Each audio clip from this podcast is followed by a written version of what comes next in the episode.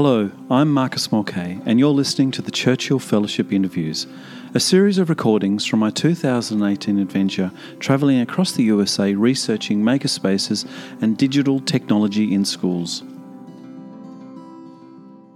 I reckon you've got the best job in the world because you're actually seeing what I think is the most exciting part of what's going on in education at the moment the makerspace and all the things involved with it. You've probably had some amazing experiences going through schools and seeing things. Can you share a couple of really cool experiences which you've uh, Sure, sure, no problem. And I definitely am privileged in many ways um, and really do enjoy and love the work that I do. Um, and I have seen a lot of exciting schools and a, a lot of exciting working, uh, learning experiences taking place. And I've met a lot of great educators uh, who identify as makers, who don't identify as makers, who are in the transition or somewhere in between. Um, one of the greatest schools that I've been to recently is a public school in Washington, D.C. It's a newly emergent um, or newly founded rather, uh, K through 12 school, and they've just got students in K through 3 right now, and every classroom has a makerspace.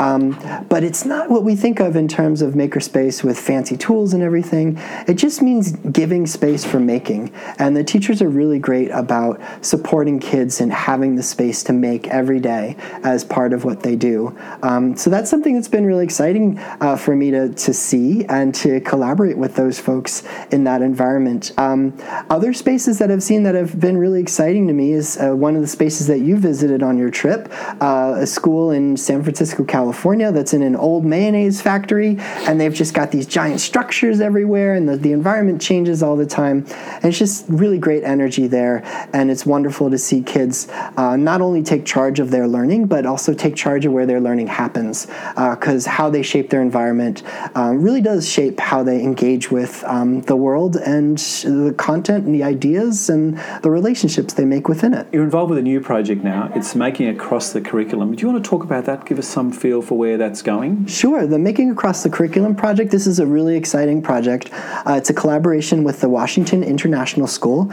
in Washington, D.C., here in the United States. It's uh, partially funded by the E.E. Ford Foundation with matching support um, from individual donors.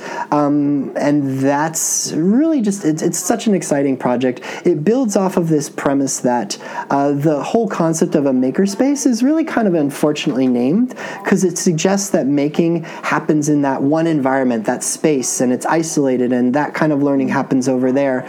But what this project's really hoping to explore is how can we take the thinking and learning that happens within makerspaces and bring that throughout the different content areas and different grade levels and everything. So, really, to bring making across the curriculum in some sort of way. And from more of a social justice kind of perspective, um, we feel that if, if all young people are really going to have access to making, if we're going to achieve uh, inclusion and equity in regards to maker centered learning, well, then making really does have to be incorporated throughout the curriculum because so many schools are not going to be ha- able to have a makerspace. And I mean that in two ways you know, a physical makerspace, but also the space within within the curriculum for making. So, if we want all young children to really experience making or to bring their making to the fore, then we do have to develop strategies to incorporate making across the curriculum. So, that's exciting work that's happening with our colleagues in DC. Uh, and we're starting with the Washington International School, but in the fall, hope to move into working with uh, collaborations with uh, Washington, D.C. public schools as well. So, a great opportunity and um, really uh, hoping for and expecting big things from that project. Exciting stuff. I love it. Uh, Edward, now I want you to picture how things will be in five years. Is making something which is going on in schools and across communities in five and ten years? Can you give us a bit of a picture about where we're going? Sure, sure, sure. So I'll be honest with you, Marcus. You you kind of primed me with this question about ten minutes ago, and immediately I gripped onto a narrative, and I'm just going to kind of walk you through it. it. Um, so where's making going to be in hmm. five or ten hmm. years or something like that? Um, and with all due respect, it's sort of a ridiculous question hmm. because making thing's not going to go anywhere because it's always been about a part of who we are as, as human beings, as people. Uh, I really do believe that young people make things in school all the time. So I do think that, you know, young people will be making things in school five and 10 years from now.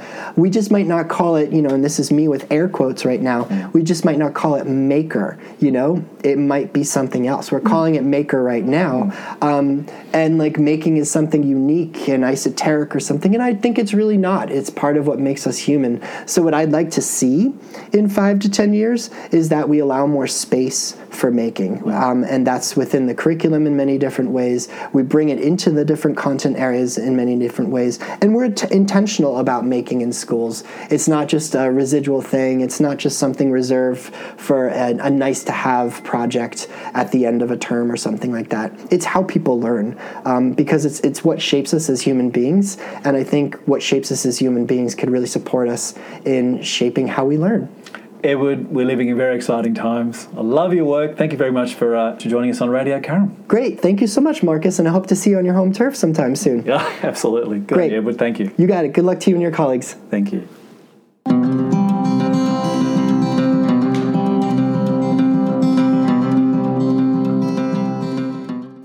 Thank you for listening to the Churchill Fellowship interviews. You can find the complete series at radiocarum.org.